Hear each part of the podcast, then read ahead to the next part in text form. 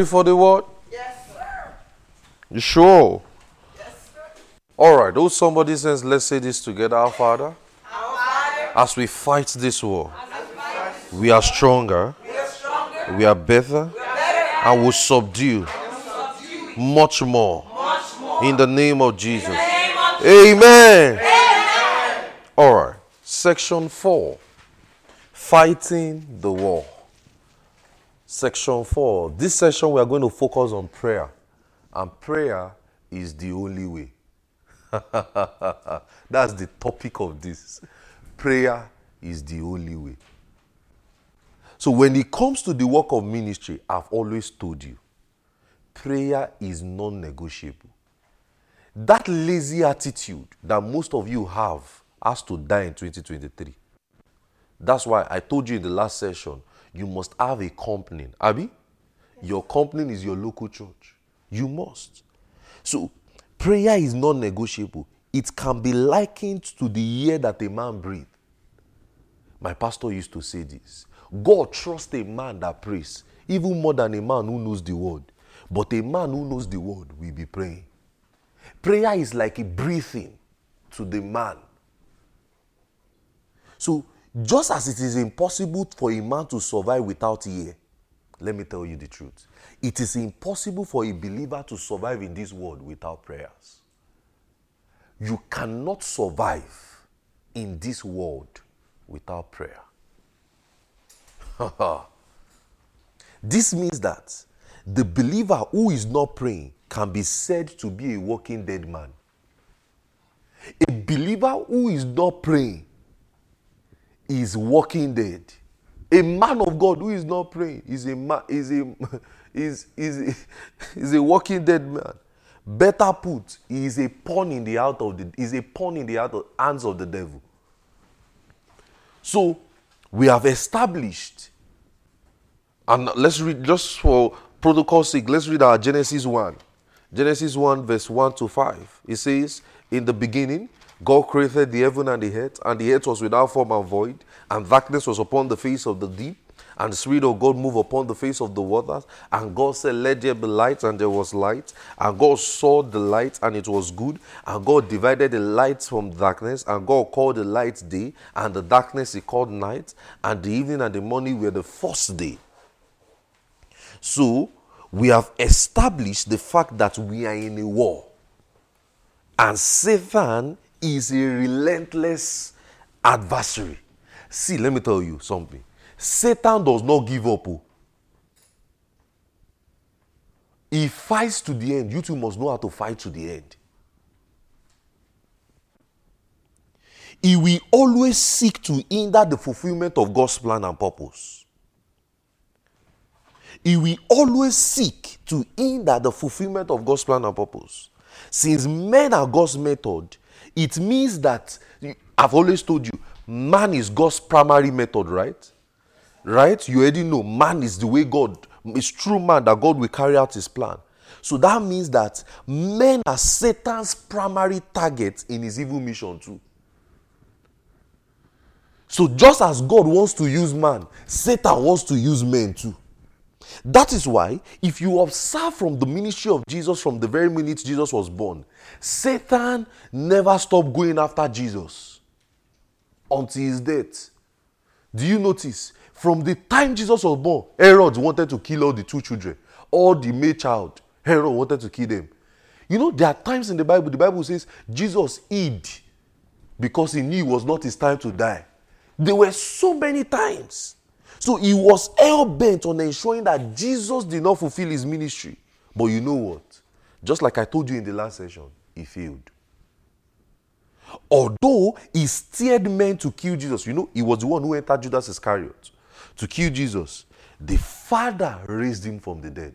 The worst mistake for the devil was he thought Jesus will not be raised from the dead.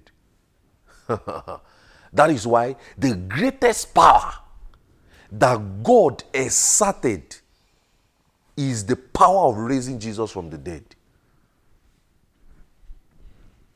So, although he steered men to kill Jesus, the Father raised him from the dead. That failure, however, doesn't deter him from yet fighting tooth and nail against the church today. So even though he knows that the church is born into victory, he knows that the church is born into victory. See, let me tell you, you know Colossians 2.15, we saw it in the last session, having punished principalities and power, he made sure of them openly. He knows he has been defeated. oh. He knows that we are born into victory, we are more than conquerors. The devil knows. But let me tell you, he wants to frustrate the mission of God through us. He wants to. That's why if you look through the book of Acts, he continued in his relentless war against the church. Satan has no mission of his own. oh. He has no mission of his own. His own mission. Let me tell you, let me tell you mission. Let me tell you something. It's not as if Satan has one agenda. oh. The only agenda Satan have is that Sister Chiamaka is going to follow God's plan. I want to hinder it. That's Satan's plan. That's the only thing. Okay, supernatural church, community churches in Rochester, Abi. This is what they are doing. They want to. They, are already praying, Abi. They are already doing. So. Okay, I want to. I want to hinder them. That is all. That is how Satan thinks. He does not have. You know, God already has a plan from Genesis one. Are you getting what I'm saying? Satan does not have that kind of plan. Satan he's just, oh, this is what God wants to do. I want to destroy it. Are you getting what I'm saying? That's Satan's plan. His own is to frustrate God's mission, to attack the church on God's mission and hinder it. So, in spite all he did in the book of Acts, the church yet prevailed much more against him. God's word was increasing. God's work were multiplying, and it is our turn today. That's why you see in the book of Acts, you just give, and the number of disciples keep increasing. We read in the last two sessions ago, it says, um, it says the, the, that doctrine was everywhere. So that it is our turn today. That will happen today. We are going to multiply. So, looking at the ministry of Jesus and the apostles, it is obvious that their devotion to prayer was a pivotal tool. Their devotion to prayer was very pivotal to them. It was very pivotal. That's why in Acts 6 verse 4, Paul, um, Peter will say, We will not leave the word of God and serve tables, but we give ourselves to ministry of prayer and to the word. It was very pivotal to them. Because it is obvious that their devotion to prayer was a very pivotal tool to their victory over the wiles of the devil.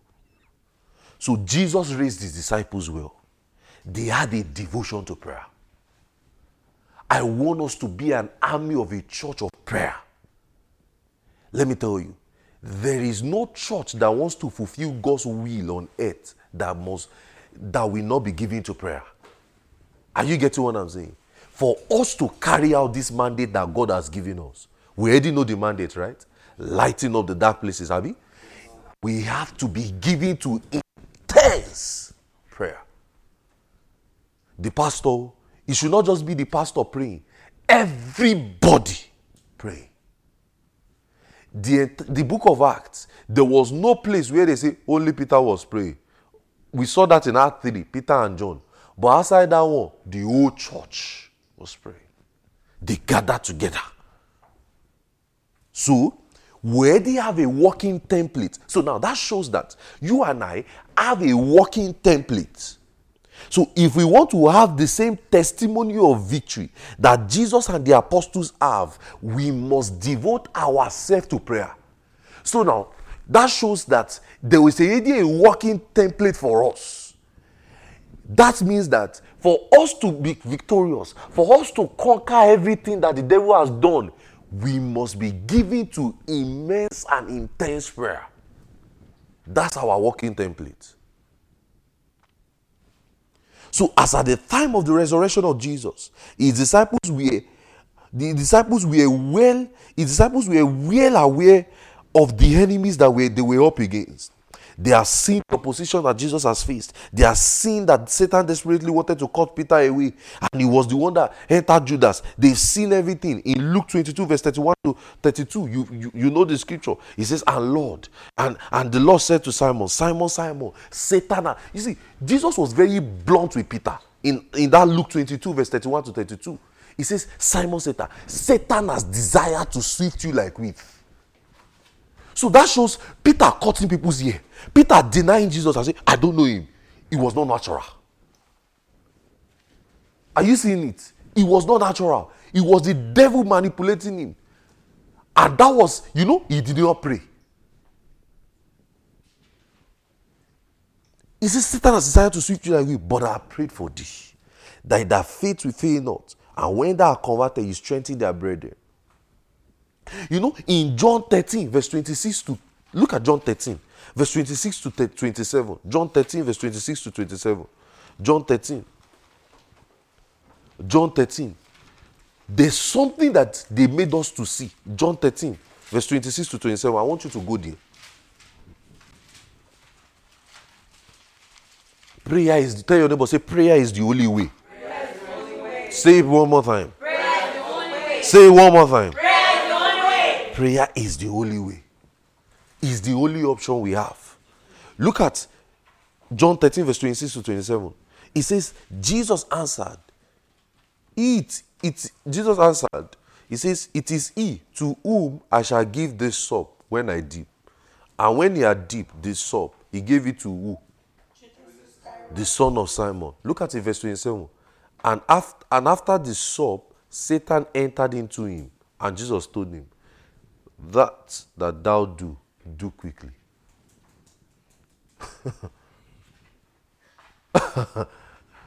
but who entered him? So, you know the beauty about the thing?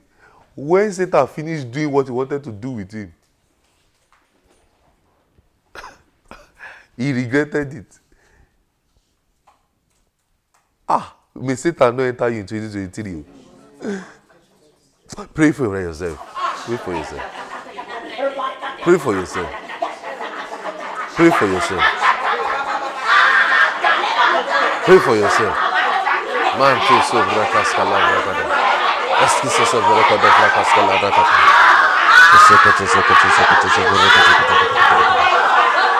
That you will not yield to the voice of a stranger.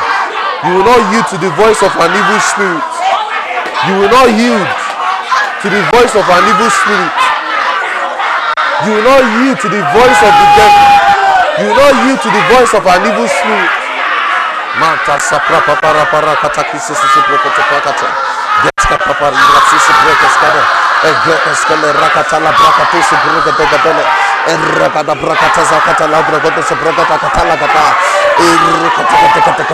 la. Hallelujah. That you will not yield to the voice of an evil spirit. In the name of Jesus. You will not yield to the voice of an evil spirit. The voice of a stranger you will not follow. In the name of Jesus. Let's be seated.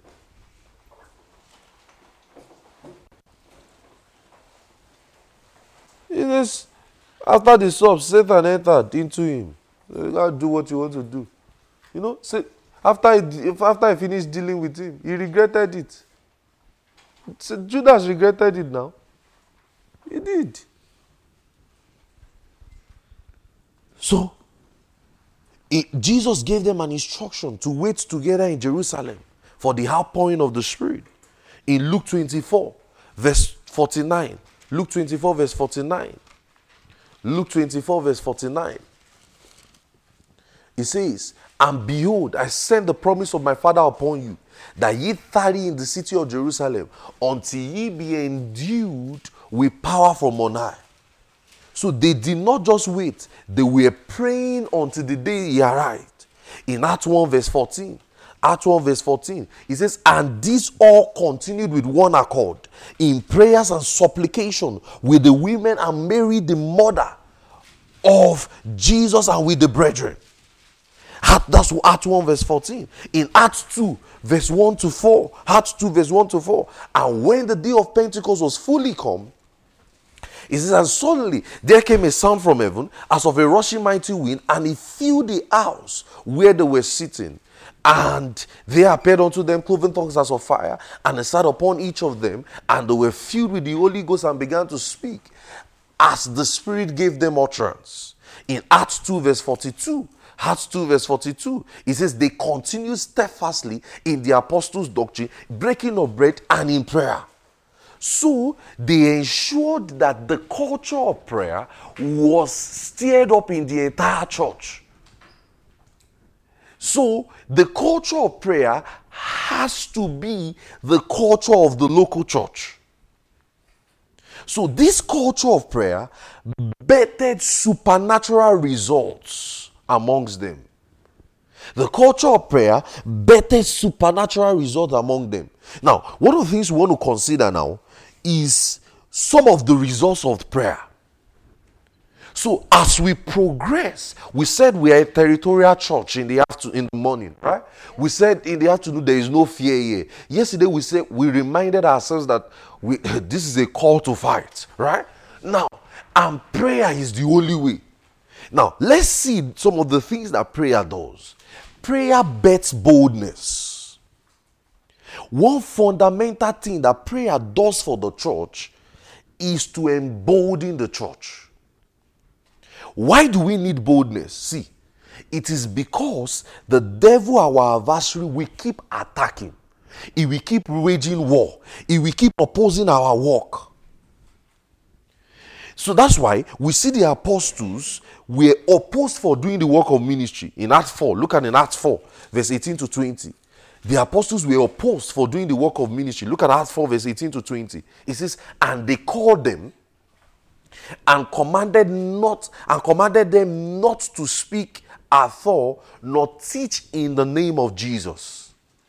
In verse 19, and Peter and John answered and said to them, Whether it be right, I like how they said it. It says, Whether it be right in the sight of God to hearken unto you more than unto God, judge ye. Look at what it says in verse 20. It says, For we cannot but speak the things we have seen and heard. That is, we cannot stop doing this. Look how in verse 21 it says, Well, when they are further threatening them, they let them go. So they means they were threatened not to actually speak in the name. They were threatened. He says, But see, guys, what Peter and John were saying is that we cannot but not speak what we have seen and heard. So they were arrayed before the council and they were threatened, they threatened them not to preach again in the name of Jesus.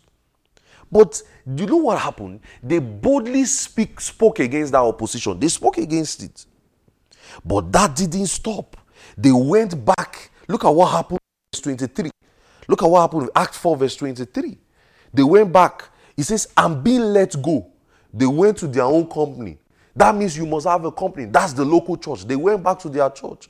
Look at what happened. They reported all that the chief priests and elders have said to them. You see the, the, you see the power of a local church. We studied that in the in the afternoon. The essence of the local church, what the local church is all about, what is our mission, why should people go to church and everything. We studied that. Now, so they went back to their church. And what did they say? Look at in verse 29. They reported to them in verse 23. Look at in verse 29. It now says, And Lord, behold their threatenings. That is, see what these guys have said. Behold means see these threatenings and grant unto thy servants that with all boldness we might speak thy word. Look at in verse 30. By stretching forth thy hands to heal, that in and signs and wonders be, may be done in the name of thy holy child Jesus. In verse 31. And when they had prayed, the place was shaken, and where they assembled together, they were filled with the Holy Ghost and spake the word of God with boldness. So the apostles went back to their own company and they prayed. They went back to their own company and they prayed. They went back to their own company and they prayed. And we saw the result of what happened. They were bolder to preach despite the oppositions. So, one thing prayer does is that it makes you bold to preach.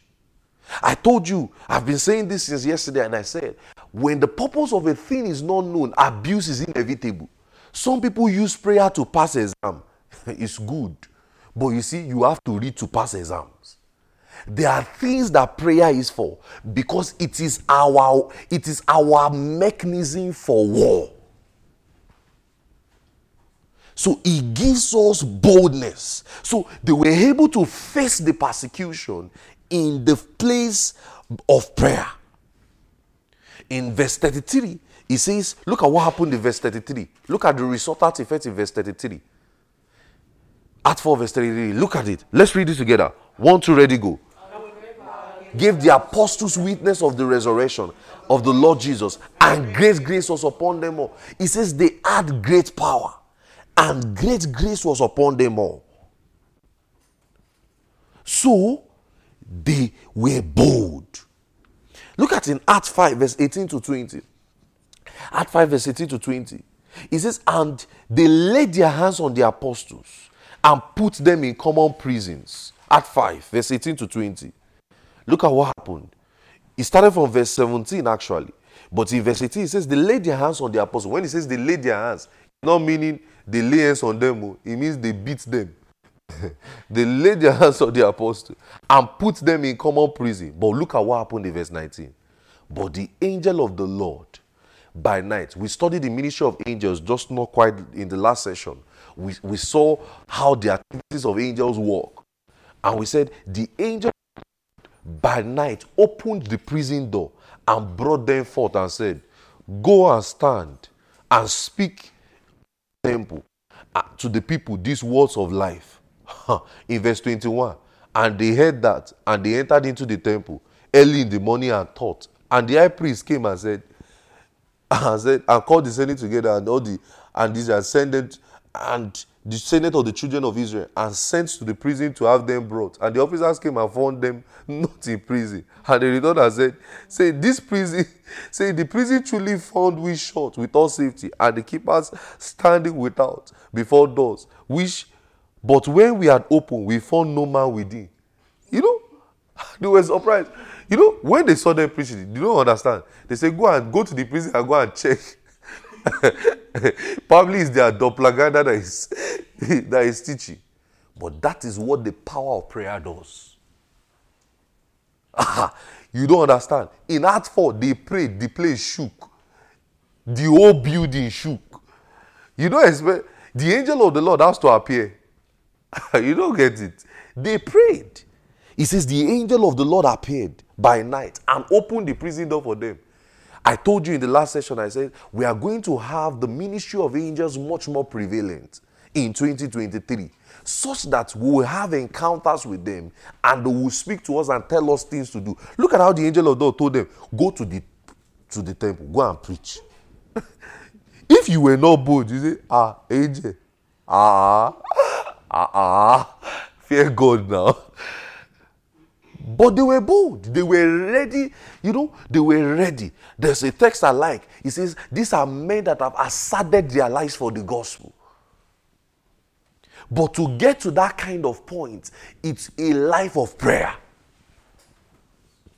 A life of prayer. So to the human mind now, what the apostle does did here now does not make sense. If you are trying to look at it logically, it doesn't make sense. How would they be arrested and put in the prison for preaching the gospel, and yet you are going back to preach? In the not in the natural logical mind you are expected to just i mean you know if this thing happen somebody will tell you be use this how people say use common sense. And uh-uh, they just just be logical about this thing. There's a way to go about this thing. Just be be smart about it. But these guys didn't seem to want to be smart. Because you were just supernaturally released. You should have just said well, thank you for Angel, thank you for releasing me. Let me just go back home. But these people didn't think of that. They did not even think of the threats they were facing or the ones that arrested them and killed. They, they know that these are the same people that killed their master and everything. Oh. But as a matter of fact, they didn't care about the rage of the devil. They had a standard of ministry already laid down for them. And that determined and that determined that they were not going to let the devil win. And this is boldness at work. So in prayer, we will find boldness. Hallelujah. It's prayer, and that is boldness at work. And this is what the church of God should imitate. This is what we should be imitate. We shouldn't say because we were stopped in a place, we will not go back there. No, we will go back there full of prayers. We will retreat in prayers and go back there. Are you seeing it? Are you seeing it? So they stop you somewhere. What we just do is retreat in prayer, go back there. We are not going to let the devil win. All see, all the devil is trying to do with that okay police is stopping you police is doing this and that he's telling you to be is just so that you will not do it again it's not so that they will stop you from not doing it completely all the devil just wants is so that you will not do it again but we are not going to back down we are not in 2023 let the devil win any battle i don't know about you but that's a determination i've made he's not going to win any battle in our locations we are going to take our place in the place of prayer. Hallelujah. And we will see results. Praise God. We will see results. We are going to see results. You see, I wrote something as, as I as I landed in the place uh, in, in the place, and I wrote something now, and I said, and, and the Lord told me something. He said, We are going to have stories of what the result of prayer did. I believe it.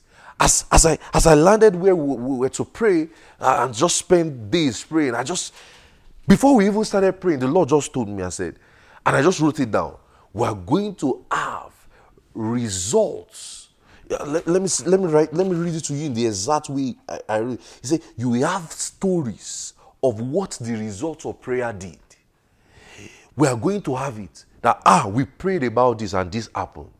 We prayed about this and this happened. We prayed about this and this happened. We are going to have that kind of results. Hallelujah. Hallelujah.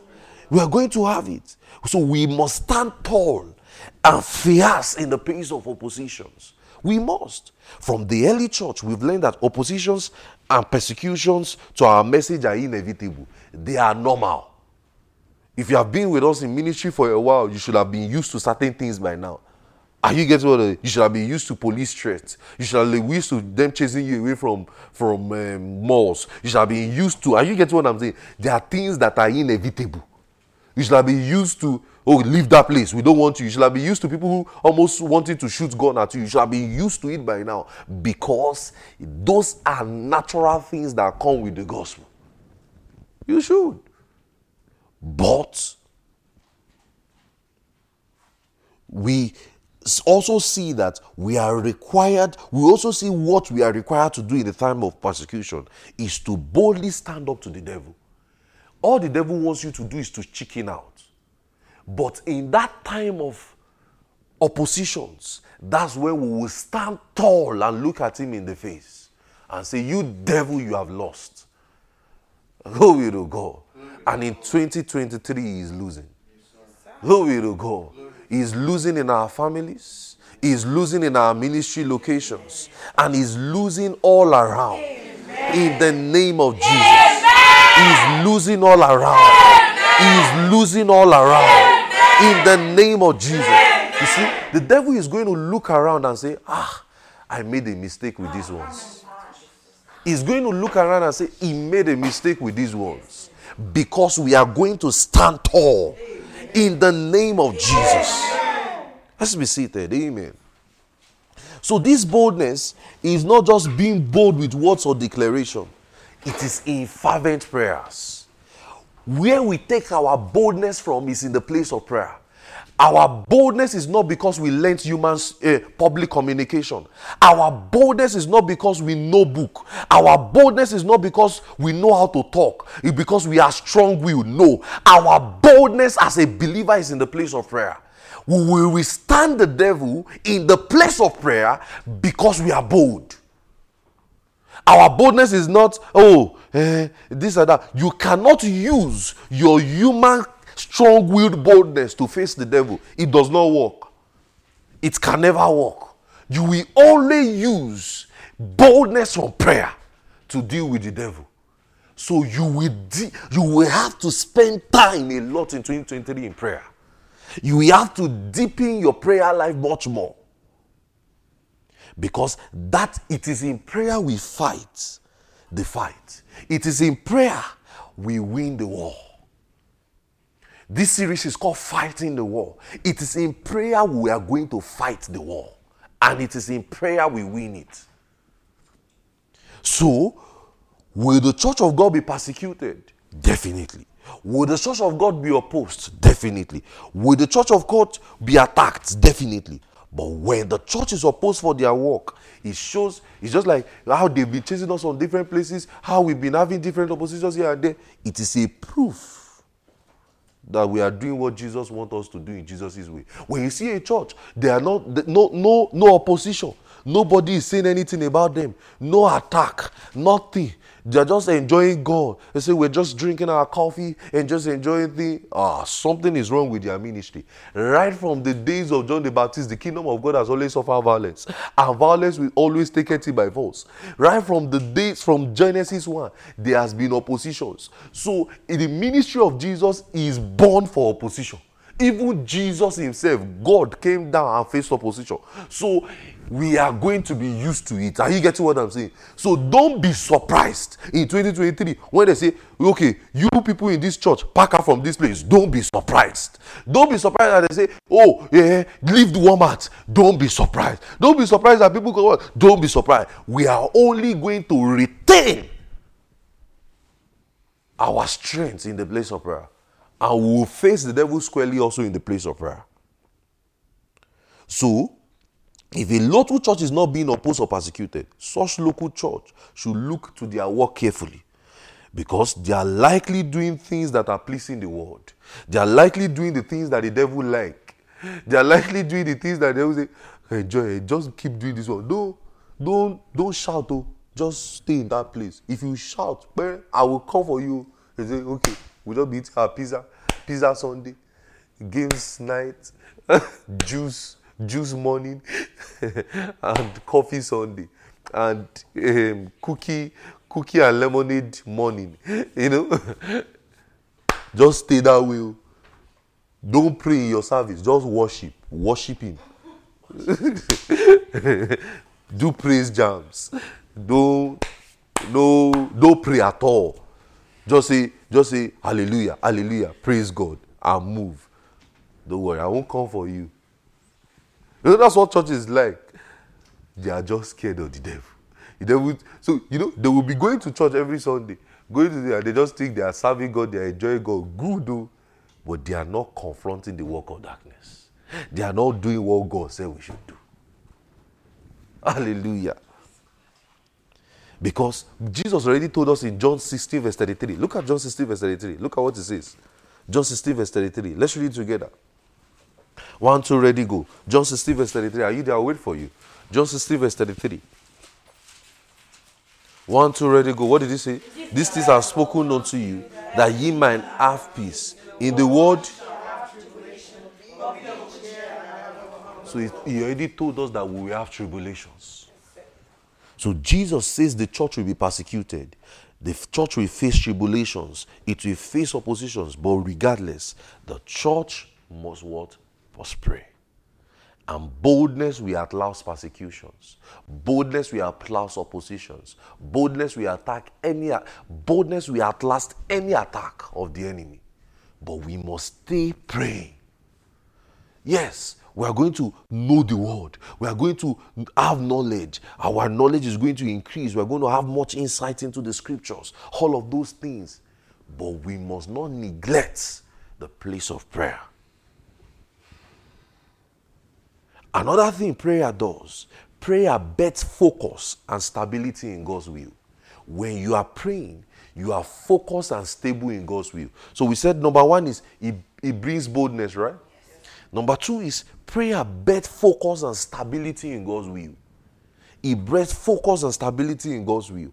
Another thing prayer does for us is to keep us focused and stable in God's will. One of the ways the enemy seeks to hinder us is distracting us. 2023, we have come against distraction. Amen. Distractions will not come near us. Amen. In the name of Jesus. Amen. So the moment the focus is gone, our progress will be lost. The moment the focus is gone, our progress will be lost. And this is where prayer becomes an indispensable tool because it will help us discern distractions. Prayer will help us to discern distractions. Prayer will even take away distractions away. Prayer will take negative, let me use the word negative vibes away. It will help us to keep our focus. In Acts 6, verse 1 to 4, it says, When the days of the numbers of disciples were increasing, there arose um, the numbers of the Grecians and murmurings was in the church and all of those things. And they were murmuring that, okay, the, neg- the widows are being neglected, this and that and that, food was not shared, and all of those things. Peter just said, We will not leave the word of God and serve tables, but we will give ourselves to the ministry of the word and prayer. He says, See, choose you men who will appoint over this business so that there will be people who will be handling daily ministrations to the widow and all of those things. But we, we are not going to be distracted on what God has called us to do. Because there is nothing as painful as when a believer has lost his focus. A distracted believer is a, dis, is a tool for the devil. One of the prayers my pastor prayed for us as pastors is that we must not be distracted because a distracted pastor is, is, going, to, is going to have distracted members. Because if the pastor is not focused, the members will be distracted. Are you getting what I'm saying? So prayer helps in those things. So the issue of the distribution of food seemed like a minor issue in natural, but the apostles were focused on applying God's wisdom on it. Because if not, Satan would have successfully distracted them from the ministry of Christ. And all the apostles would just be focused on every day is pizza. Have you eaten pizza? Have you eaten? Peter would just, Peter will not be ministering to the sick again. Peter will just say, uh, let's, eh?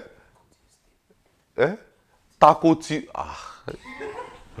Have you been doing this before? that, Peter will not be doing Taco Tuesday for, for everybody and that's how the church will miss it. Or food pantry. No food pantry is good but imagine it's the pastor himself that is sharing it. Pastor say take times you want to go and be studying and pray take take this take this. And food pantry is every wednesday and thursday and friday and also saturday morning. So there's no time for the pastor to prepare for sunday service. Peter say wo choose among you. It's not even me that we even choose. Choose among you. He gave them the criteria. Men full of the Holy Ghost. Men that you may appoint over this business. He called oh, this is a business. Say, but we, oh, we are not leaving the word of God to serve tables. We will stay committed to the ministry of word and prayer. That's focus. Hallelujah. That's focus. Are those things good? Definitely. Peter did not say it was bad. He just said, I'm not the one that is going to undo it. and he made sure that those that will undo it are men of the Holy Ghost, not backsliding believers. You know, a lot of churches today, just because they don't know what to do with children church, they now put sinning backsliding Christians to go and them. You used to come late to church, go and be handling children. Just stay with them. stay with them, manage them till they mature. That's where they missed it. They don't know that children ministry is a very pivotal part. Children ministry is very pivotal to Christianity. If I was not, if I was not properly raised, I would not be a preacher today. I received the call of God in a teenager's class. Are you getting what I'm saying? Those, those kind of ministries are very pivotal to Christianity. But people will just say, oh, you backsliding Christian, go manage children. Just stay with them and be teaching them A, A for apple, B for ball, inside church. So what do you not learn when you're in school? So what you are learning in school is different. It's not different from what you are learning in church. Even people that don't know Bible, they'll say, What's this? David is a Goliath, Abi. Is this, is this a, you know, Adam ate fruit, he gave him apple. He said, It's uh, his tree, his serpent talk. He said, the children will not say, How is the serpent talking? He talked. He just talked. he just reading like that. Because he too doesn't even understand. He's not praying, he's not betting their life out in ministry. I told you the story. The woman that trained us in ministry at a young age. Ah, grandma, at the sight of grandma like this, you quake. If you lie to grandma, grandma told us one day, remember what happened to Ananias and Sapphira? Because she knew you were lying by the Holy Ghost. You have to confess and say the truth. You can't lie to grandma. It's not possible. It's not possible. If we are going to market, let's say we want to have a program like this in December, and want because we cook our food ourselves. We used to cook bulk of jollof rice and all of those things. So, as from a young age, we know how to. We've known how to do all these party jollof and all. As a young, we know how to do it. So, as we are going to the market, I say, she say, "Why is the meat?" So we that we are probably put extra fifteen as well, will buy ice cream. Why is the by the Holy Ghost she will just go to that number? Ah, but we've ah, you don't understand. We've listed one to fifteen list. Why did your eyes scan number twelve? why? I don't know. I don't know why, how she did it, but that's the Holy Ghost. So when you are going to grandma, you can't lie. So that little principle taught you to be saying the truth. So as, as she does ask you a question, you will naturally be confessing. Because she will just remind you, do you remember what happened to and affairs? That, that's all. You will say the truth. So those things are very pivotal. But today children church, they say, oh, hallelujah. We just we just have some short word and we'll quickly go and play basketball. Ah. in children church. He say coco, eh, eh, coco melon. All they be hearing is eh, coco melon. Cocomelon, yeah. Dun, dun, dun, dun. I have an apple and you have two. You give me an apple and I have two. I don't have any apple and you have two. Cool.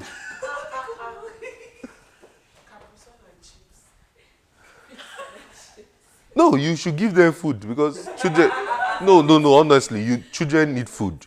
For them to be receptive in children church, you have to have food to let them. So as you are teaching the word, say there's food at stake. Oh. There's something at the back. If you if you pass what I'm saying, you will eat what's at my back. They will be receptive. That's their own. That's so you need those kind of things to help them.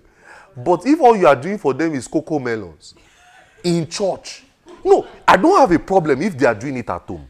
I don't have a problem if they are doing it in school. But in church, the Bible says when Jesus was at the age of 12, he was asking tough questions. He said, he grew in wisdom, in knowledge, and the stature with favor of man. Josiah at the age of eight became a ruler in the king. Josiah at the age of eight ruled Israel for 40 years. Eight years old. Samuel, how old was Samuel when Samuel responded to the call of, of ministry? So that shows God has always been particular about young people. But in our today's day, they will give them short word and say they should go and play basketball. That nonsense is leaving the body of Christ. Amen. Are you getting what? So you say, you say uh, this and that, that, that. I like church. So everybody wants to go to church. Why? Because they will play basketball. They will play video game. There are churches where they give them video game to play. So as they finish learning the word, the Lord, you know what the Bible says, parable of the sower. This devil quickly come and take the word they, they learned away. They will go and use it to play video game. In church, they are playing Fortnite. Fortnite in church. I don't have a problem if you are doing it at home. But church, church, ah, ah, no. There's priority. There's is- see, the first things first. There are priorities to things.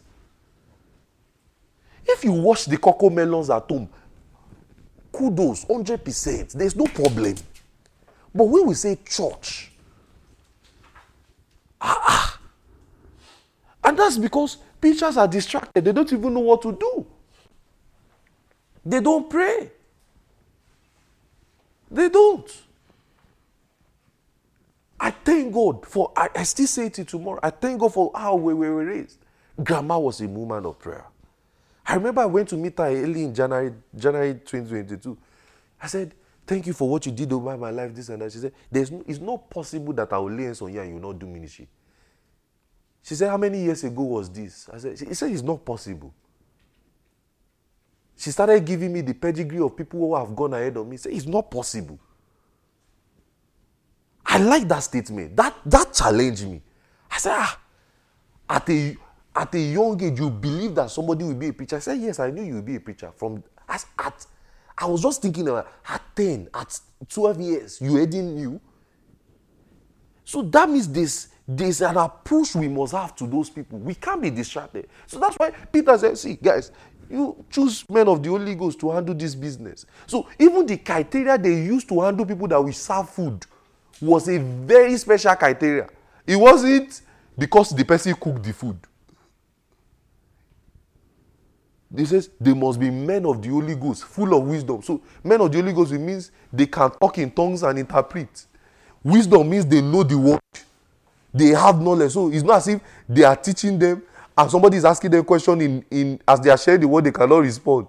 Say, why, why is the food this way? They say, all right. So in, in the Torah, in Genesis, I'm just joking. I'm just joking. Men full of wisdom. And do you know, do you know what Philip did for us? Do you know what, not Philip, do you know what Luke did for us? Luke picked out that seven deacons and he showed us that Philip, out of that person, Philip went to Samaria and turned the whole Samaria saved. Philip was one of the people serving tables. He picked him as a, as you know what he did? He picked a case study, meaning this is one out of the several seven that were ordained. So that shows the other seven also did the same. When you understand the writings of the scripture, you understand that they couldn't, because of the documentations and everything, they couldn't already like put all the stories at once. So one of the things they did is to put major highlights for us to read. So once we see the major highlight, we see a template. So what Luke did for us was to pick Philip out as a case study and say, this guy went to Samaria and changed Samaria, a deacon. What was the work of a deacon? He was serving food. So we can safely say a food server or an usher in church can turn the whole city around. And that's because they are, even despite they face natural things. So now we can say, we can decide now and say as a church, let's do pizza to invite people. It will not happen, no, but we can say that as a church and say, let's, you know, do pizza Sunday. It will not happen, no, but we can just say, let's do it. But we must not be distracted even as at that. Are you getting what I'm saying? You, are you seeing the kind of focus they had? That same person that served food went to Samaria and turned the whole Samaria upside down. Bible says the whole. Do you know what it means? That a whole city is like saying the whole of Manhattan was saved. That is how Philip did it. The whole of Samaria. And don't forget, the mission of Jesus. Why did he pick Samaria again? The mission of Jesus, when Jesus told them, say, go to Judea, Samaria, and to the uttermost part of the earth. So he was picking those nations for us to see that he was eventually reached what Jesus said. Are you getting what I'm saying? So prayer makes us do those things. So, so it, it makes us stay away from distractions. So many a times the enemy will bring all manner of issues in church. He will try to sow seed of discord, try to sow strife, so that he will, he will keep you, he will keep. So instead of us to be focused on prayer, you people will be fighting. So all we'll just be teaching is love work, love work, work in love, no offense, this and that and that. So both the pastors and the members will just be will just be distracted. That's not being wise. That's not being wise. Because wisdom not only solves difficult issues, it also prevents issues. So we are all going to walk in wisdom. So by walking in wisdom, we can avoid strife. We can walk in love among one another. I don't expect that you should be angry with anybody in church or keeping malice or offended at petty issues. I don't expect that. I don't expect that. You are a believer. Why should you be offended at anybody? Why should you keep malice at anybody? Why should you have petty issues at anybody? Why should you have a beef with somebody? That's the that's that's the that should be the list of your worries. You are born again now. You should have other things you are bothering your mind about. My head is thinking of how we are going to enter Mexico. How we are going to enter. Somebody was texting me one time, just couple of hours ago, and I was reading it. I could not even respond because I could not relate. My head is my head is thinking of how we are going to translate the message, how who God will use to send to us, and we, they will be using, they will be listening to us in Spanish, they will be listening to us in um, in uh, Creole. That's what my head is thinking. How God will send people that will come our way and will do, will translate the word. Somebody is not asking me one question. I just I could not, I don't intend to respond to that message. That's not what is on. I say, hey, just tell me the truth. The person say, just tell me the truth. Do you have issues with me? I can't even remember that this person. I can't even remember that this person exists. I I just say, let me. I just because it is New Year, so I'm, I know that a lot of my phone is blown up with New Year message. I just let me click on this one. New Year. Somebody is still texting me and say, "Ah, just tell me the truth. You have issue. Ah, brother, from where to where? Me, I should not be thinking of one issue. My head is on how we are going to multiply, how we are going to reach Mexico, how we are going to subdue. You you are asking me if I have issues with you. I don't have issues with anybody. Are you getting what I'm saying? You shouldn't, you shouldn't get your mind over those petty issues. Those things are just distractions. Are you getting what I'm saying? Don't keep your, don't be distracted. The devil just wants you to be distracted so that you will not focus on the bigger picture. So, whenever you find out that people are, bec- when, you are, when you find out that you are just becoming easily irritated, easily offended by people in your local church, you're just, you're just not comfortable around people, you're just not easily irritated. Ah, he's about to get you. He's about to distract you. He's trying to use you to distract the church also. So in our natural lives as well, the devil will also will also try to make things not work well. With your academics, with your job, he will just try to make things a bit difficult. Just like he will distract you for the work of ministry, you are going to be smarter. You are going to ensure that you get to work early. Are you getting what I'm saying? You are going to ensure that you are not taking unnecessary off days and saying you want to just sleep, we want to rest. So later they now sack you, you now be coming and say, ah, pastor, eh, this and that and that and that. So you will not be able to. So as you are going for outreach, your mind is not on the outreach. Your mind is how you will pay your bills. You are not going to be shouted, hallelujah. Praise God. We are going to use your off days judiciously. Are you getting what I'm saying? We don't want distraction. You are going to read your book. You're not going to say it is ministry that is not making you read your book. You will pass your exam and read your book. Hallelujah. That's why I ask you people, some of you are in school, submit your grades. I want to see it. Why did you have C in this class? is it ministry? Eh, I will catch you next semester. it's that making you have C. You will do this ministry next semester. you have to pass. Come and say, ah, it's not making you. Uh, so as you are preaching, God, you are remembering.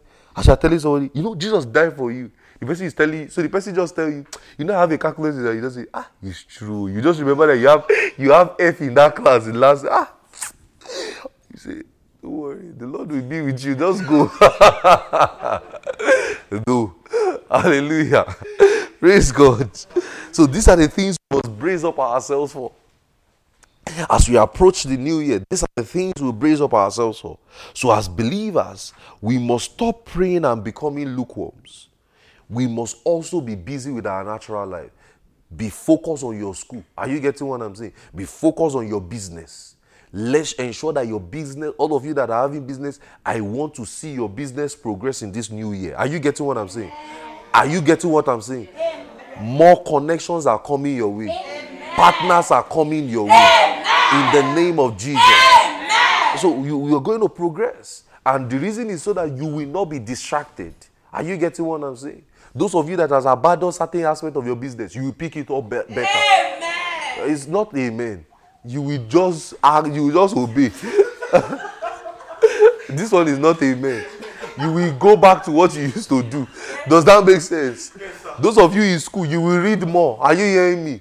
You will, you will, you will do effective time management. You will sleep. You will have, so, and you will watch your health also.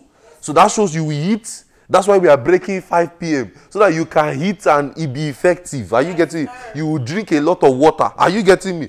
so that times we ought to be studying doctrine, we will not be doing healing school. Are you getting what I'm saying? Like what we say. Ah, the, the Greek word is it, we will say, ah, You got. Was it? Jesus is here. we'll not be singing healing song. Oh, I believe in miracles. are you getting what I'm saying? You are going to watch every aspect of your life, your health. You, you know, my pastor was telling us, he said, you have to take doctor's instructions seriously this period. If the doctor tells you, one of the things I started doing for myself, I started doing medical checkup. Ah, what do you want me to work on, doctor? Tell me. Okay, this one. Okay, this one. You take it very seriously because I have to live long to preach. Yes, sir. Yeah, I have to. You, I, one of the things I did, I also did dentist appointments. I've never done it before. I had to do it again. I had to, ch- I had to do it for the first time. I watch my teeth. What is going on with these teeth? So that nothing, so that the devil will not come any from any angle. I, I had to do it. Are you getting what I, had to? So I am well fit. So that 90 years I'm still standing tall. Yes, sir. 100 years I'm still standing. Yes, No shaking. How you live long is by the power of God and also by doctor. You have to follow what they say. Are you getting what I'm saying? You live long by the power of God and you also live long by what the doctor is saying. So you watch it. Are you getting what I'm saying? So that you are not distracted in ministry. Does it make sense?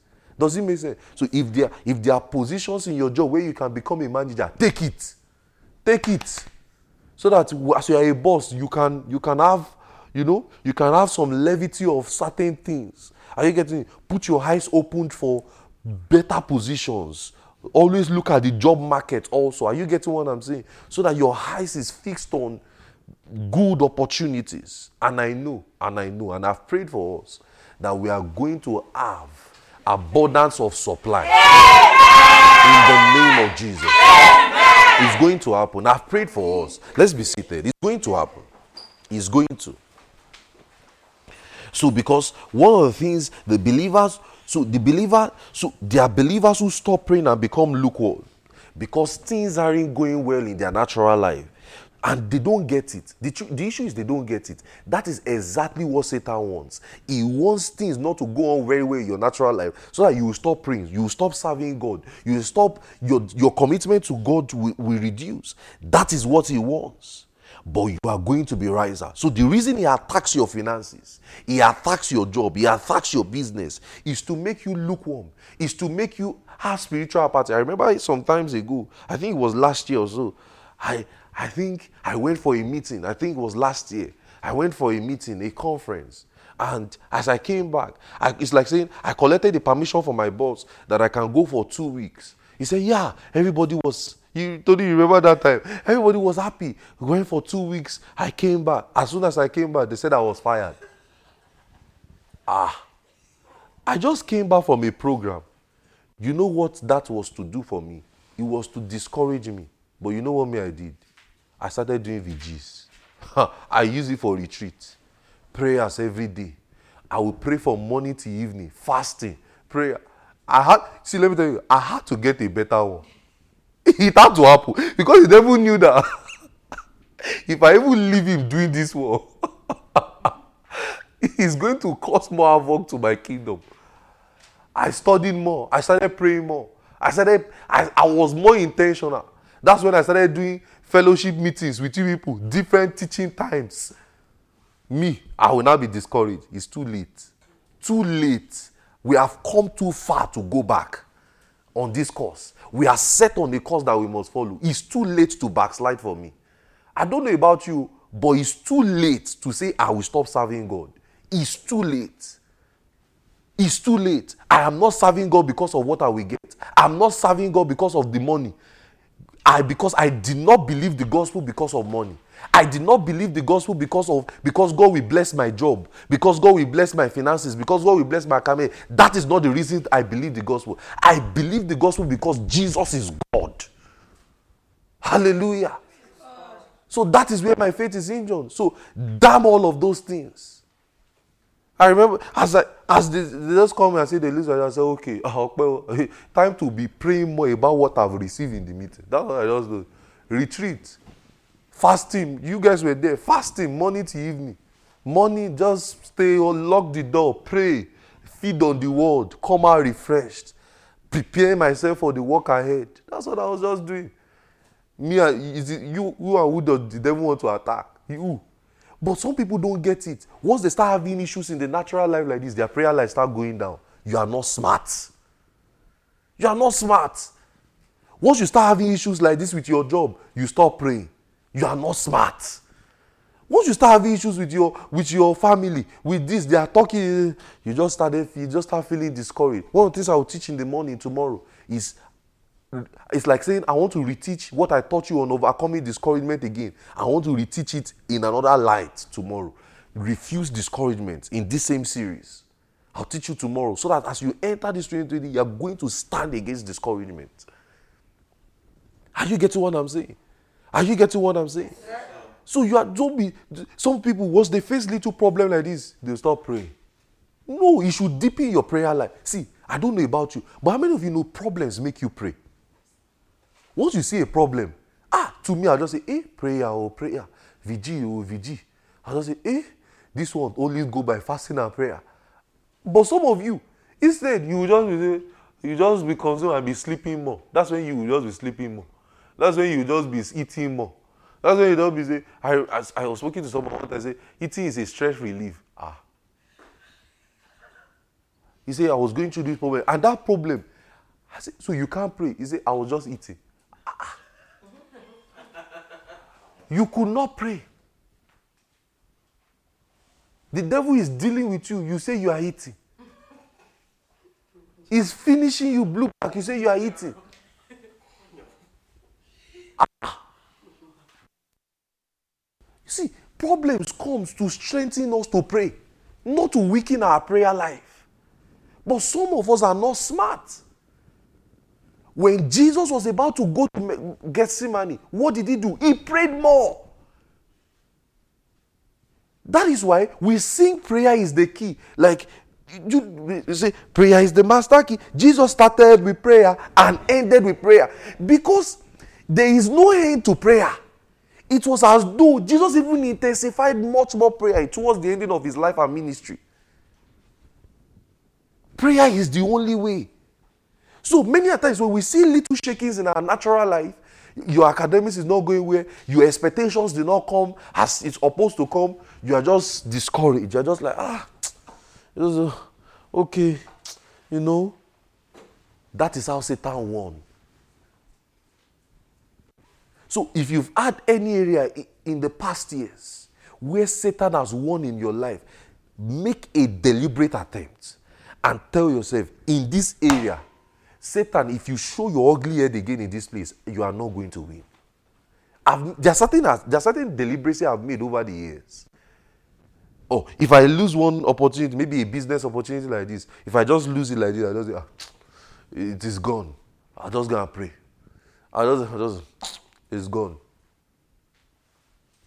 You have to be deliberate. You are you see, your expectations are not going to come to pass 100%. It's a lie.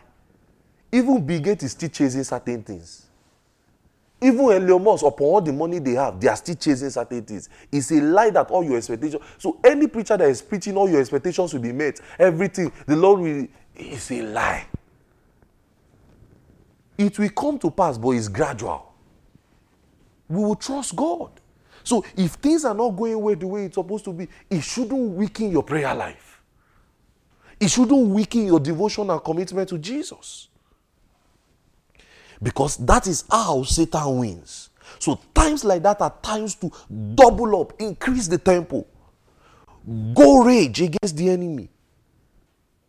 I won't lose my job and lose my fervency. It's not possible. I'm not going to do. It's never going to happen. It will not be said of me that I lost my job and I lost my prayer life. That's the height of it. That's the height of stupidity. I lost my job and I lost my study life. It's not going to happen. No way. Because you have to supernaturally restrict the every influence of the enemy in your natural life. You have to watch your health your academics, eh, ensure you read. Those of you doing business, monitor your business progressively.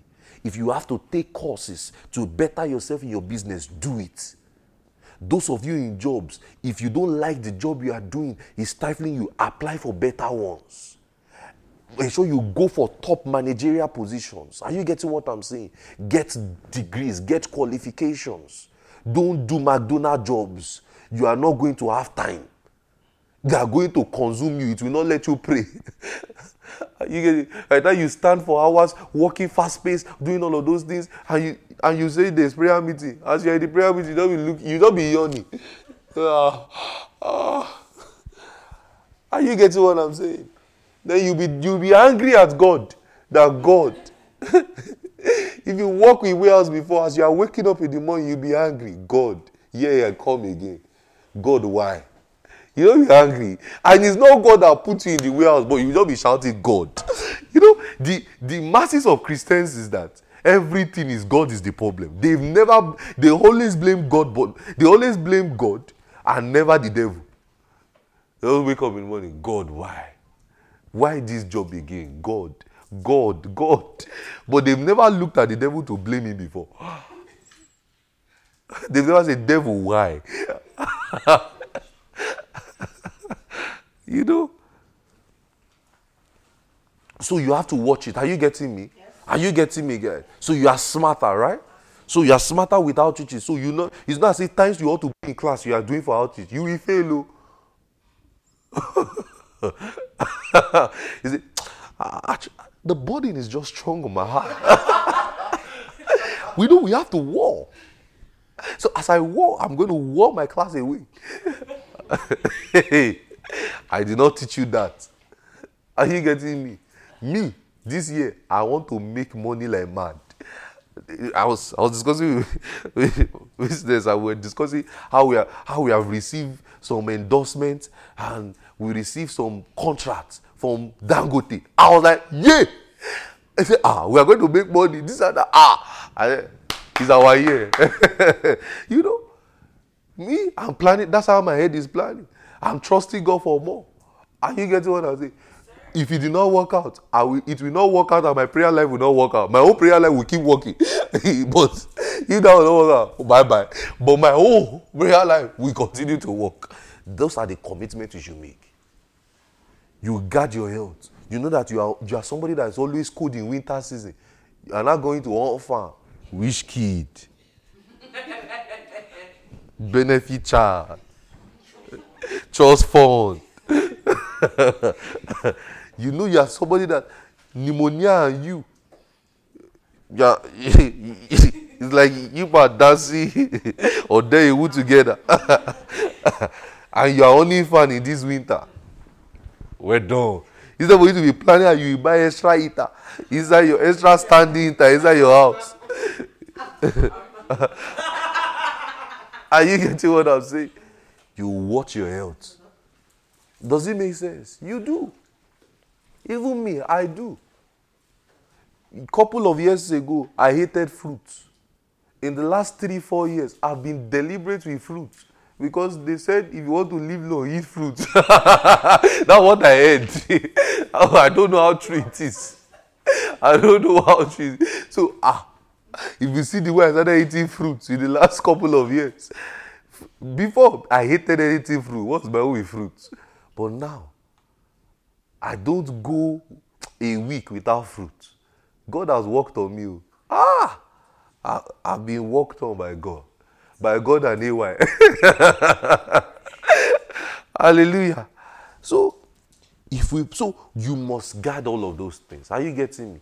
Be deliberate with your business. Be deliberate with your academics. Be deliberate with your natural life. Be deliberate with those things. Be deliberate with family. Be deliberate with those things.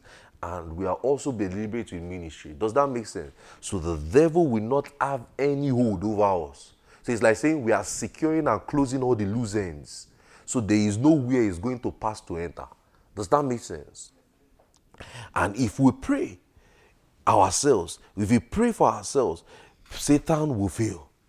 As we keep praying, Satan is going to fail. Are you getting what I'm saying? He is going to fail. We must keep on our eyes on the ball supernaturally, and he is going to fail because there is no alternative but prayer. That's number two. Number three, prayer strengthens the church. Prayer strengthens the church. The importance of supernatural strength, both for individuals and the local church, in the work of ministry cannot be overemphasized. This is because man's determination to do God's will, as noble and good as it is, we always fail. You can determine now that, ah, I'm going to pray in this 2023. I'm going to study God's word. I'm going to do everything. You can determine it now. But let me tell you, if you rely on your strength alone, you are going to fail. You have to rely on the power of prayer.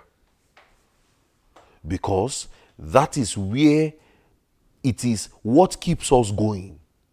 The strength of God is gotten in the place of prayer. I'll say it again. The strength of God is gotten in the place of prayer. When Satan wanted to sweep Peter like wheat, what did Jesus say? Jesus interfered, intervened and prayed for Peter so that his faith will not fail. So Jesus has first prayed before even talking to Peter. But Peter, on the other hand, what was he doing? He was sleeping, he was also making him out, saying, Me. So that shows that Peter had a good desire never to deny Jesus. He said, Me, I can never do it. But that word was not enough. That I can never do it was not enough. He needed to have prayed. Are you getting what I'm saying? So you can make all your desires. That is what happens in 2020. That's what happens every year. You make plans, you make resolution. New year, new me. New year, new this. New year, new kidney. New year, this. And none of your plans has never come to pass. it only came to pass for January 1 to January 3. January 4, you say, ah, whoa, December is January is so slow. You start calculating like the world. I say December is so slow. It's so this. But let me tell you, it is because you did not pray. Prayer will keep you going. Prayer will keep you going. Are you hearing what I'm saying? Prayer will keep you going. Prayer will keep you going. It will help you not to fail. When push come to solve, determination will fail. Prayer will keep you going. So when Jesus was approaching a decisive point in his own ministry, he needed strength to stand the crucial moment. What did he do? He prayed. He took Peter, he went to pray. Luke 22, verse 40 to 46, he prayed. That's why he was saying, if it was possible, let this cup pass over me. So there, he was, he was already feeling like, ah, can I do this? Can I not do this? But what did he do? He deepened his prayer at that point. So he prayed. He prayed. He warned them that he prayed. So the and, and the angel of God came to strengthen Jesus for the moments ahead. And his disciples fled away, they ran.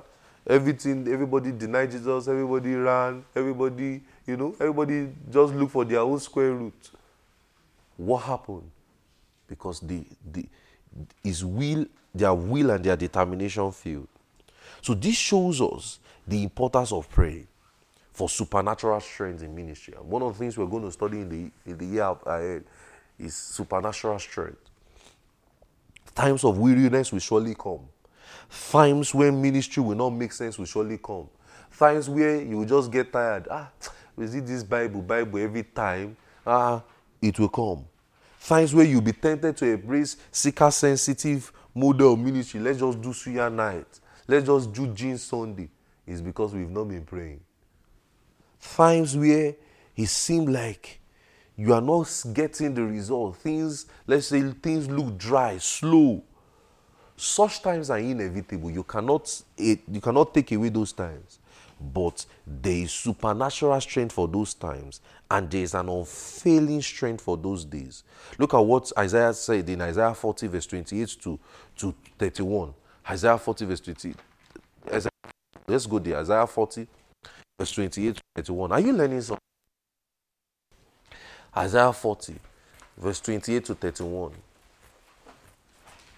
Isaiah 40, verse 28 to 31. It says, As thou not known, as thou not heard, as the everlasting God, the Lord, the creator of the ends of the earth, fainted not, neither is he weary. There is no searching to his understanding. What did he say in verse 29? He giveth power to the faint. Hallelujah. He giveth power to the faint. That is your testimony this year. He gives you power when you are fainting. And he says, and to them that have no might, he increases strength. In verse 30, he now says, The youth shall faint. Even the youth shall faint and be weary. The young men shall utterly fall. He now says in verse 31, These they that wait upon the Lord shall renew their strength. They shall mount up with wings as eagles. They shall run and never be weary. They shall walk and not faint. That is our testimony.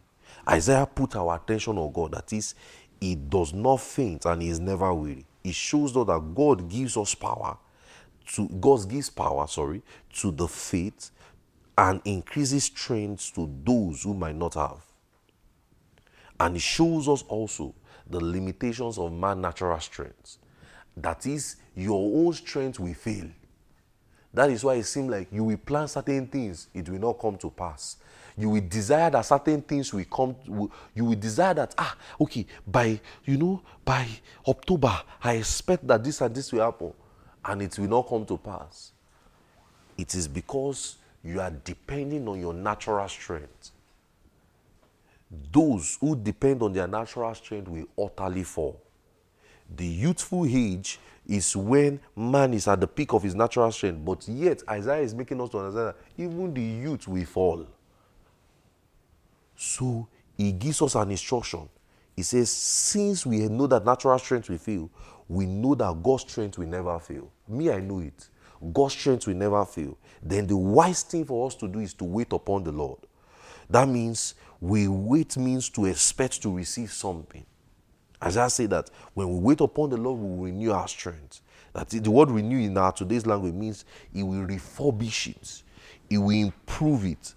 So it means to renew means to substitute, but to renew means to substitute to or to exchange things for another. That's the meaning in scripture that is to substitute or exchange one thing for another. So it is not that will be our strength will be improved or no. It is that we exchange our feebleness and bound to feel strength with his own supernatural strength. So that's why Paul will say in, Isaiah, in Ephesians 3, verse 14 to 16, he says, For this cause I bow my knees to the Father of our Lord Jesus Christ, of whom the whole family of earth is named, that he will grant unto you that he has strengthened with might by his spirit in his inner man so that you are strengthened. In Colossians 1, verse 9 to 11, it says, For this cause, since the day, for this cause, since also the day we heard it, we do not cease to pray for you, that ye be filled with knowledge of his will, in all wisdom and spiritual understanding, that ye might walk worthy unto the Lord, unto all pleasing. Be strengthened, he used the word strengthened with all might, according to his glorious power, all patience and long suffering with so long suffering and joy so that Isaiah 28, Isaiah 40, verse 30 to 31, when he says, They that wait upon the Lord shall renew our strength. In today's language, renew our strength, renew means refurbish something, improve on something. That is not what the Bible, that's not the word, that's not how the Bible explains it. We have to read it in the Bible language. Renew from the Bible language actually means substitute exchange one thing for another. That is, we improve. So that means it is not so. It is not meaning God will improve our strength so that we will just we will just step up a bit higher. No, it simply means that God will exchange our feebleness, our the place where we are failing, with His own supernatural strength. So Paul shows us that we should daily pray for supernatural strength to stand strong in the work of ministry. So we've seen in Ephesians 3, verse 14 to 16, Colossians 1, verse 9 to 11. Am I too fast? No, I don't think so. Am I too fast? Okay. Uh, that we should pray, so that we should pray daily for strength. I should stand strong in the work of ministry. That this, if the church of God doesn't want to get swift and swift away, we must consistently draw from God. So we must consistently draw from God's supernatural strength. And this is the prayer we must consistently pray by every local church that is focused on God's mandate. So in this year, we're going to be praying a lot about strength, that we are all strengthened. Every member of our local church is strengthened. None of us is falling by the wayside. Are you getting what I'm saying? We are all standing in strength. The reason men faint in the work of ministry or in the face of adversity is because of a lack of strength. So when we see a brother, a sister acting weak, acting not strong, acting not zealous again, what does he need? Strength. He needs strength. And we'll pray. In Proverbs 24, verse 10, it says, If thou faint in the day of adversity, in, if thou faint in the day of adversity, thy strength is small. Proverbs 24, verse 10 says, If thou faint in the day of adversity, their strength is small. So, oftentimes, in coming after the local church, what happens is that Satan comes after individuals in the church, sometimes starting from even the pastor to the leaders, then the members, and everything. And when Satan wants to stop the work of God in any generation, he comes after men of God.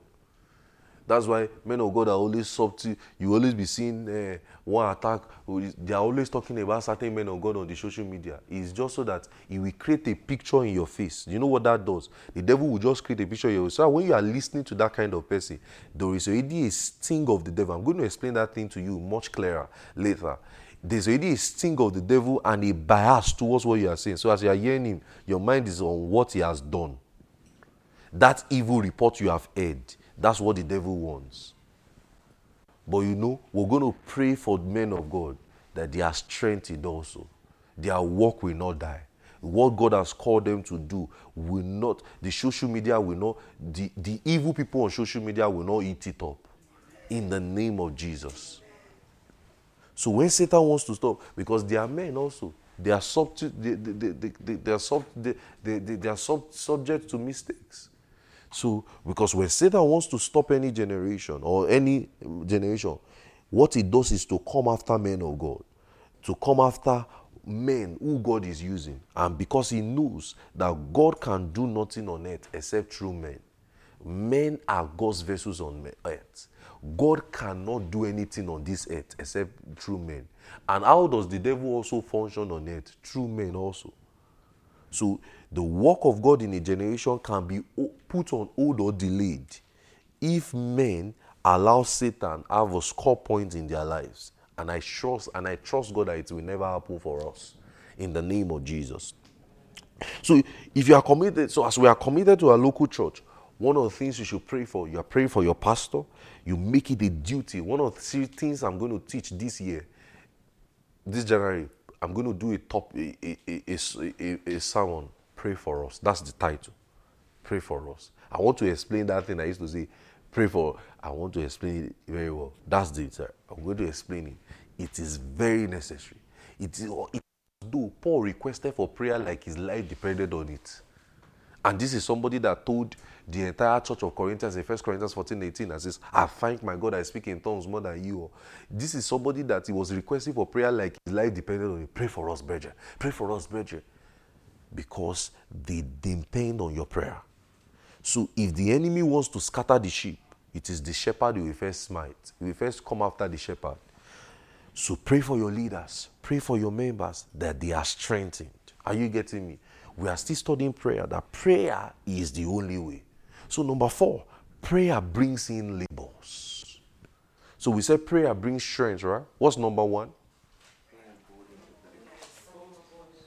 Are you sleeping? Not prayer does what? Number two? Number three? Number four? Prayer brings labor. prayer brings labor. So when we talk about laborers, we are referring to people who would work together in the church. And this thing is very key. When we talk about laborers, we are talking about people who will work together with in the church and ensuring that God's given mandate is done. See, let me tell you something. The work of ministry cannot be done by only few men. It's a lie. As a church, as we are starting out, as we are growing, we need more laborers. We need more men who will carry out this vision like their own. We need more men who would carry out the work. Because God's plan for us is to reach many more men and recruit them into God's army so that we can reach the world together. That's why we see in Matthew 28, verse 18 to 20, it says, Go into the world, teach all nations, baptize them in the name of the Father and of the Son and the Holy Spirit. We need the men. Teach them to observe all things I have commanded you, and lo, I'm with you always. And I've told you that that word teach means to make students, right? To make disciples. So Jesus tells us to make many disciples because the work requires laborers. And prayer plays an active role in bringing the laborers into the church. In Jesus' ministry, Jesus prayed for laborers. In Matthew 9, verse 37 to 38, he says, The harvest is truly plenteous, but laborers are few. And as says, Pray ye therefore the Lord of the harvest, that he will send forth laborers into his harvest.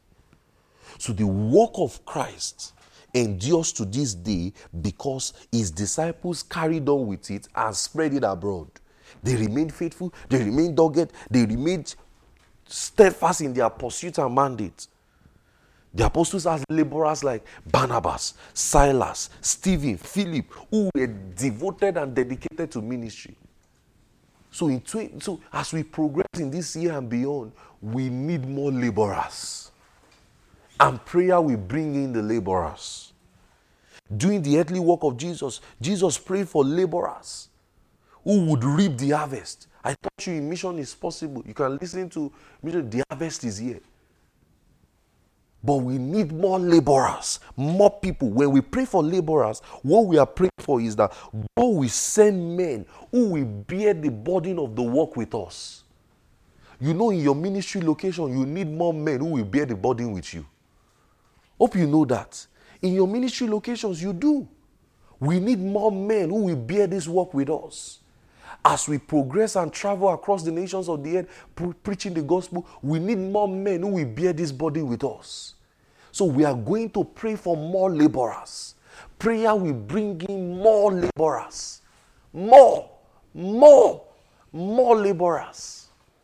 Prayer will bring in more laborers who will bear the burden of the work with us.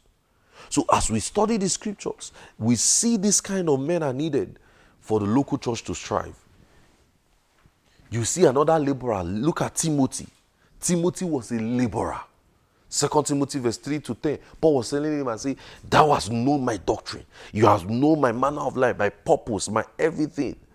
So Timothy, and Timothy started following Paul at a young age. He stayed faithful with him to the very end. He stayed faithful with instruction, stayed faithful with him with all the teachings and all of those things. Timothy, and, and Timothy could have compromised and had a better life or left everything. But Paul says something in Philippians 2. He said, I have no man like minded like Timothy. That's a laborer. Every local church needs a man like Timothy. Every. Every local church. Men who will bear their body. Men who are faithful to God's plan for their church. I naturally respect people who are, who are faithful in the local church. I, I respect it. When I talk to somebody and say, Oh, yeah, I'll just, this is kind of respect I put on you, like, wow. You know, you just, I just tell them, just stay consistent. Stay consistent with what you are doing. You know, every church needs a laborer who are faithful to their pastor, who are faithful to, the, to who are faithful, committed to the vision of what God has committed to their pastor, who are carrying it out. Every church needs a laborer. Every. How is Redeemed Christian Church of God all over the world today? Laborers. Men who are faithful to the vision. There is no ministry who has reached the entire world, even Jesus' ministry, that didn't have faithful laborers. Men committed to the work, men committed to the vision, men committed, and it is done in prayers. So we want more laborers in your ministry location, right? More people to bear the burden with you, right? You are going to pray. You are going to pray. So we need men. You see, if you read in Romans 16, verse 3 to 4, you will find Aquilas and Aquilas and Priscilla. Paul called them my helpers in Christ. They helped his ministry. They made sacrifices where necessary.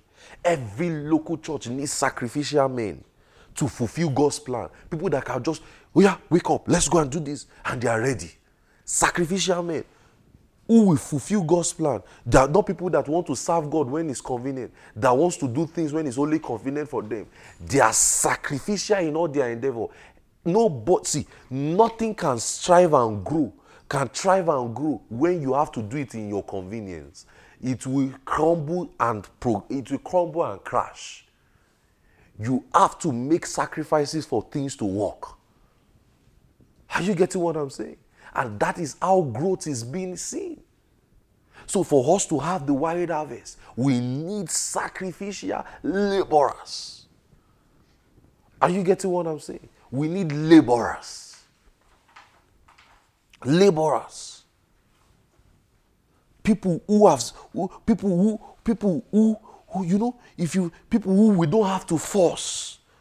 And they will be saying, you are just manipulating the people, you're just doing this and that, you're just, uh, just shut up. We need laborers, men committed to the vision. Men, Timothy was like minded with Paul. 2 Timothy 3, verse 10, was like minded.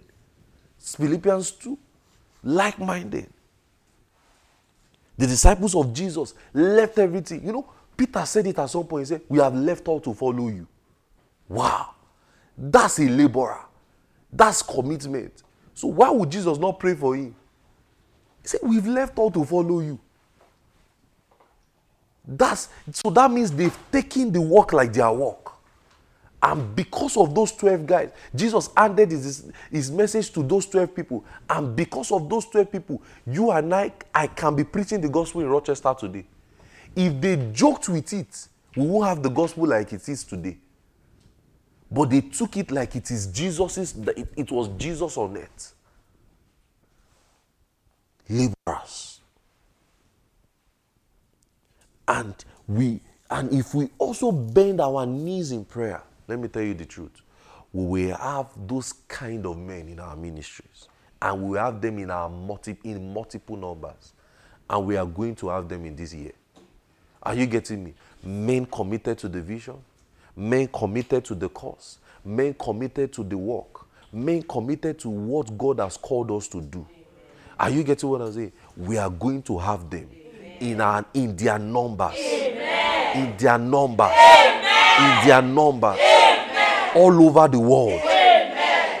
Hallelujah. Let's be seated. We are going to have them in their numbers all over the world.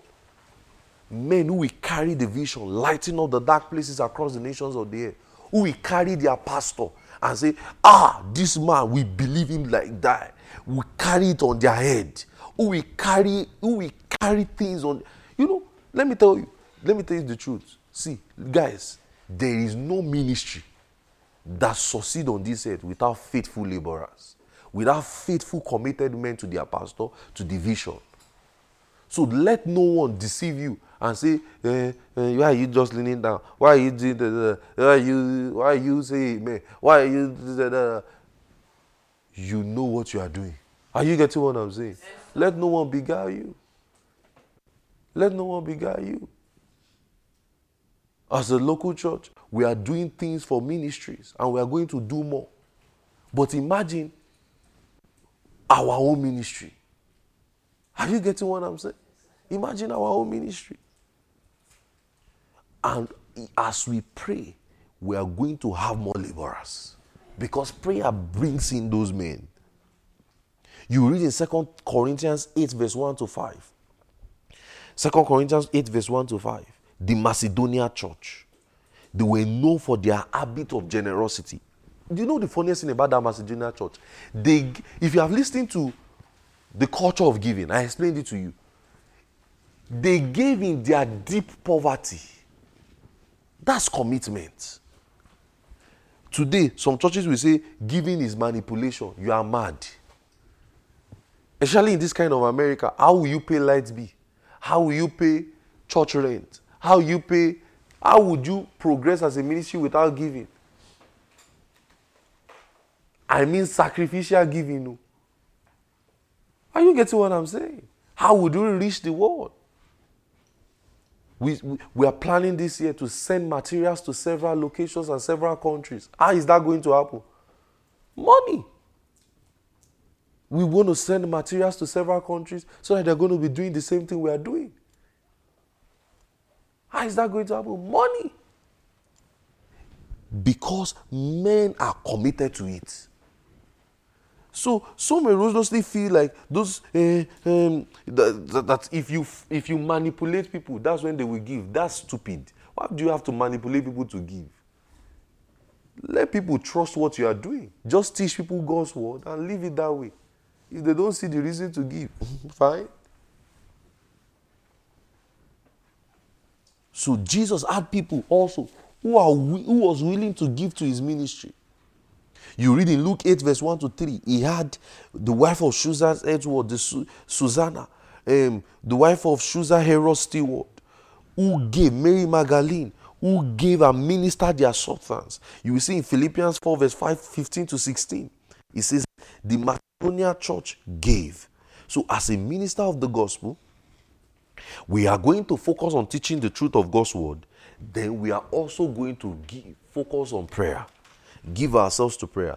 No one will deny that money has a, that money has the role that it plays in the work of ministry. And squeezing it out of people's pocket on ungodly is not is very wrong. To, to squeeze people money out of people's uh, but god knows how to steer the heart of men to give for god's work. God does. God does. I can tell you the truth for a fact. God does. I remember during the pandemic the church i was serving under then we're looking for house for church rent or something we're looking for things were a bit tough or something for us then and let me tell you some people were just sending money to the church consistently, two thousand dollars, two thousand. I was like, I was like, ah, wow. And we, that's how we are able to keep paying the church rent, keep paying things. People were just sending money. I was just like, wow. God really knows how to make sure that the work does not suffer. He really does. If there's something I know like the back of my palm, is that when God sends a man, he backs him up. Yoruba calls it Oromonishe Fayati. The one that sends one is able to back him up. It's like that. But we will bend our knees to pray. There will be sacrificial givers. There will be men. God will give us men who will labor with their resources, who will serve with us, who will, who will, who will tell you that, ah, this is our ministry. They will, they will carry the passion for your ministry location. You'll be wondering, ah, calm down. You really won't tell you that, ah, you be the one say, ah, ah, let's let's take things gently now. Are you getting what I'm saying? We need those men. Imagine they're like 50 in your ministry location telling you, ah, let's pray, let's pray. This city is going to be taken. Are you not, are you not going to be excited? Are you not going to be excited? We are going to be. And God, prayer is going to open those doors. You, some of you saw what happened after glory meeting. How that door was just opened. He was. That's the work of prayer. And he bettered so many things. So many, just one door opened so many doors. And we are trusting God that we are going to open so many doors. Prayer brings in the laborers. So, as we are going to fast and pray, we are going to be specific about things like this. So, why I'm listing all of these things is to let you know what we are going to be praying about. Are you getting what I'm saying? So, lastly, as, as we round up now, then we'll go home and prepare for morning service. Prayer opens up the heart of men, the doors of the work of ministry. Prayer does. So, we said number one. Number one, prayer does what? Number two, prayer does what? Number three. Number four. Number five. The hearts of men and the doors for the work of ministry. The hearts of men and the doors for the work of ministry.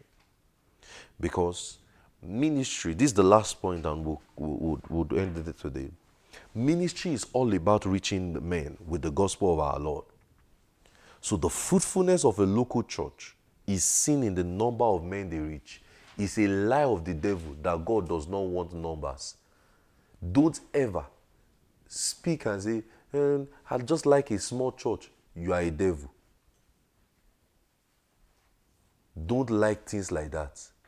You should be angry that a church is not growing.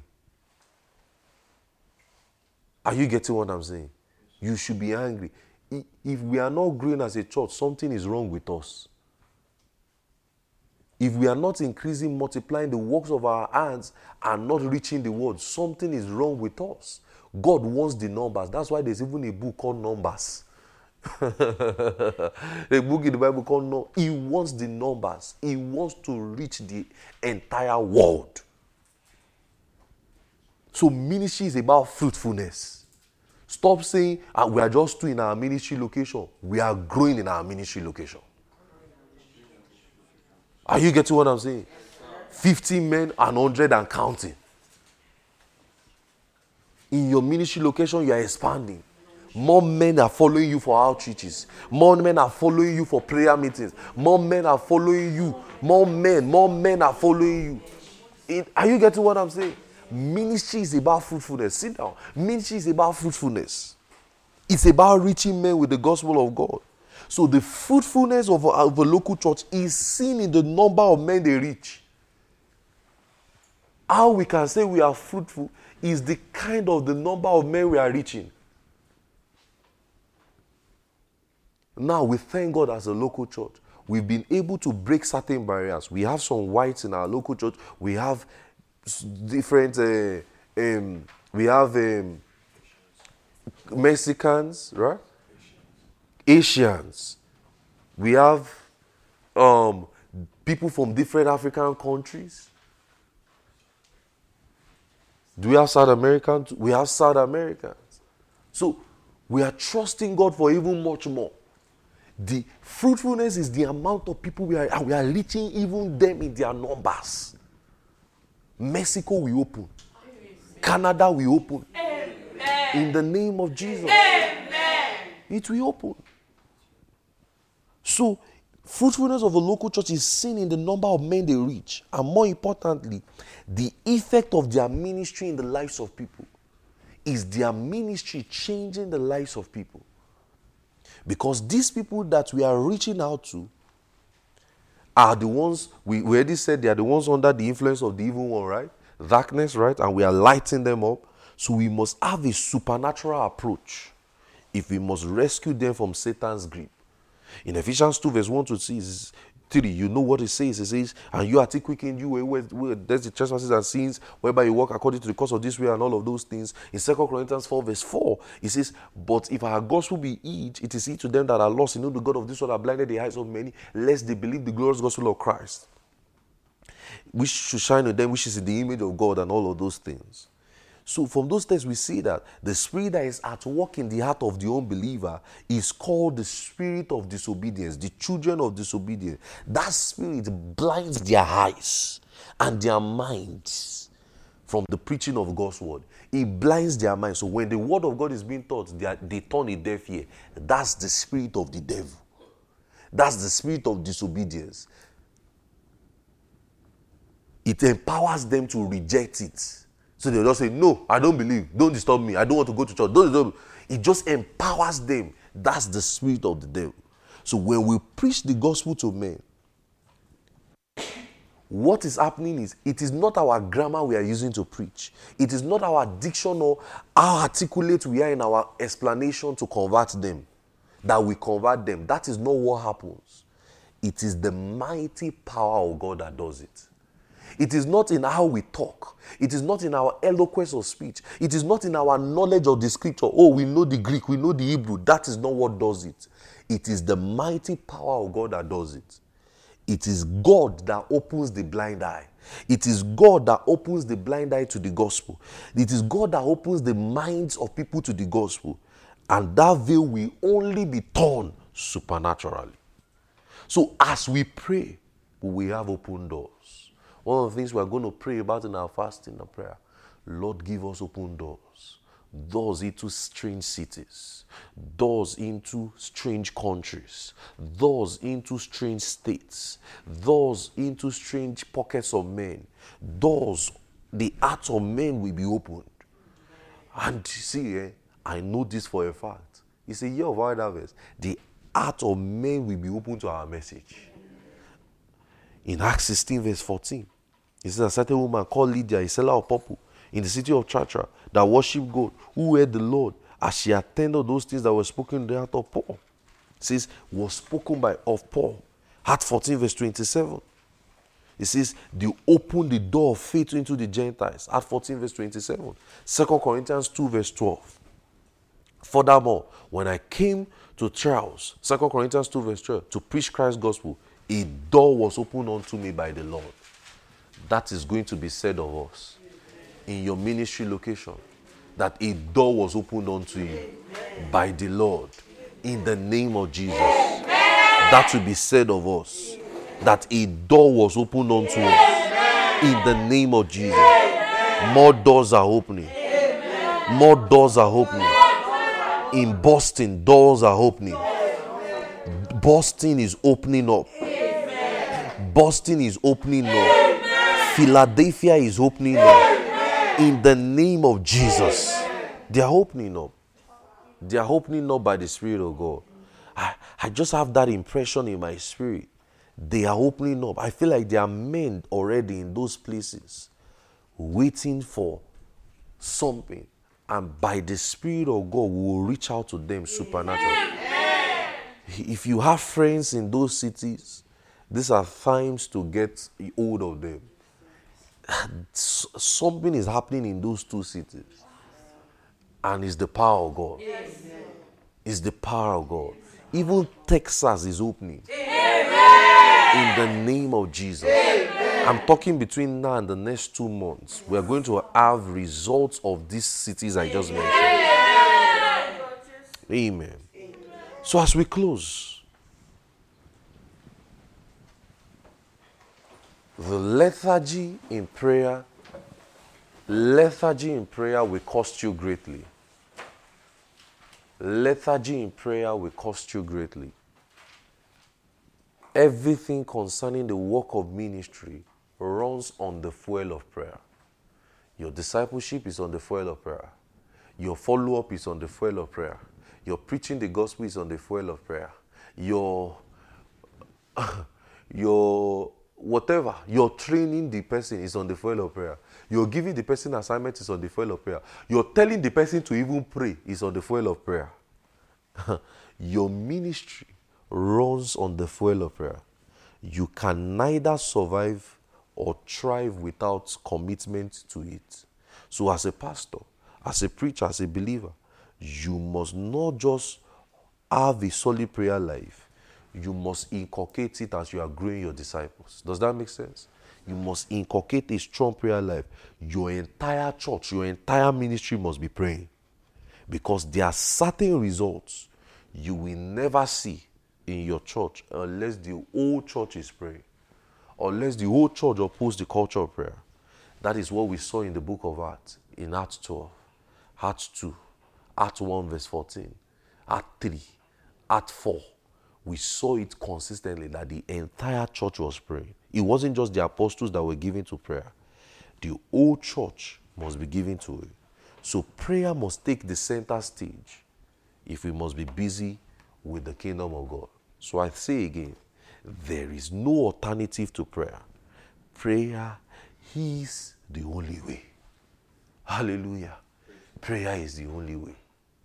So we said number one is what? Prayer what? Prayer does what? Prayer does what? Prayer does no, what's number two? Number two. Number three. Number four. Number five. Prayer does it. Prayer does it. So now in your ministry locations, as we fast and pray, starting soon, we have a direction. I'm going to send it to us in the group early this morning, what we're going to be praying about. Does that make sense? And in the morning, we're going to have a focus, what we are going to be praying about. And we're going to be stronger on it, right? We're going to be, prayer is how we're going to fight the war. Let me tell you, all I've been trying to explain in the fighting of the war, everything is prayer. Does that make sense? Prayer and preaching the gospel, healing the sick, doing the work, that is how we fight the war. Does that make sense? Does that make sense? You are going to pray. 2023 is a time to deepen your prayer life. I don't know about you, but I've made personal resolutions to myself. I am going to pray like I want to mad in 2023. Are you getting what I'm saying? I'm going to pray like the only thing my life depends on is prayer because that is actually what my life depends on. And we are going to see the results. Amen. Prayer will open the hearts of men. Prayer will bring in the labors. Laborers will be pushed forth. Backsliding believers will return. In the name of Jesus. Let's just pray. Hold somebody's hands and let's just pray. Let's just let's just pray. Let's just commit what we've heard and into prayer. Hold somebody beside you and let's just pray. Let's just pray. Let's just pray. Lift your voices. Let's just pray. Let's just pray. Let's just pray. Let's just pray. Let's just pray. Let's just pray.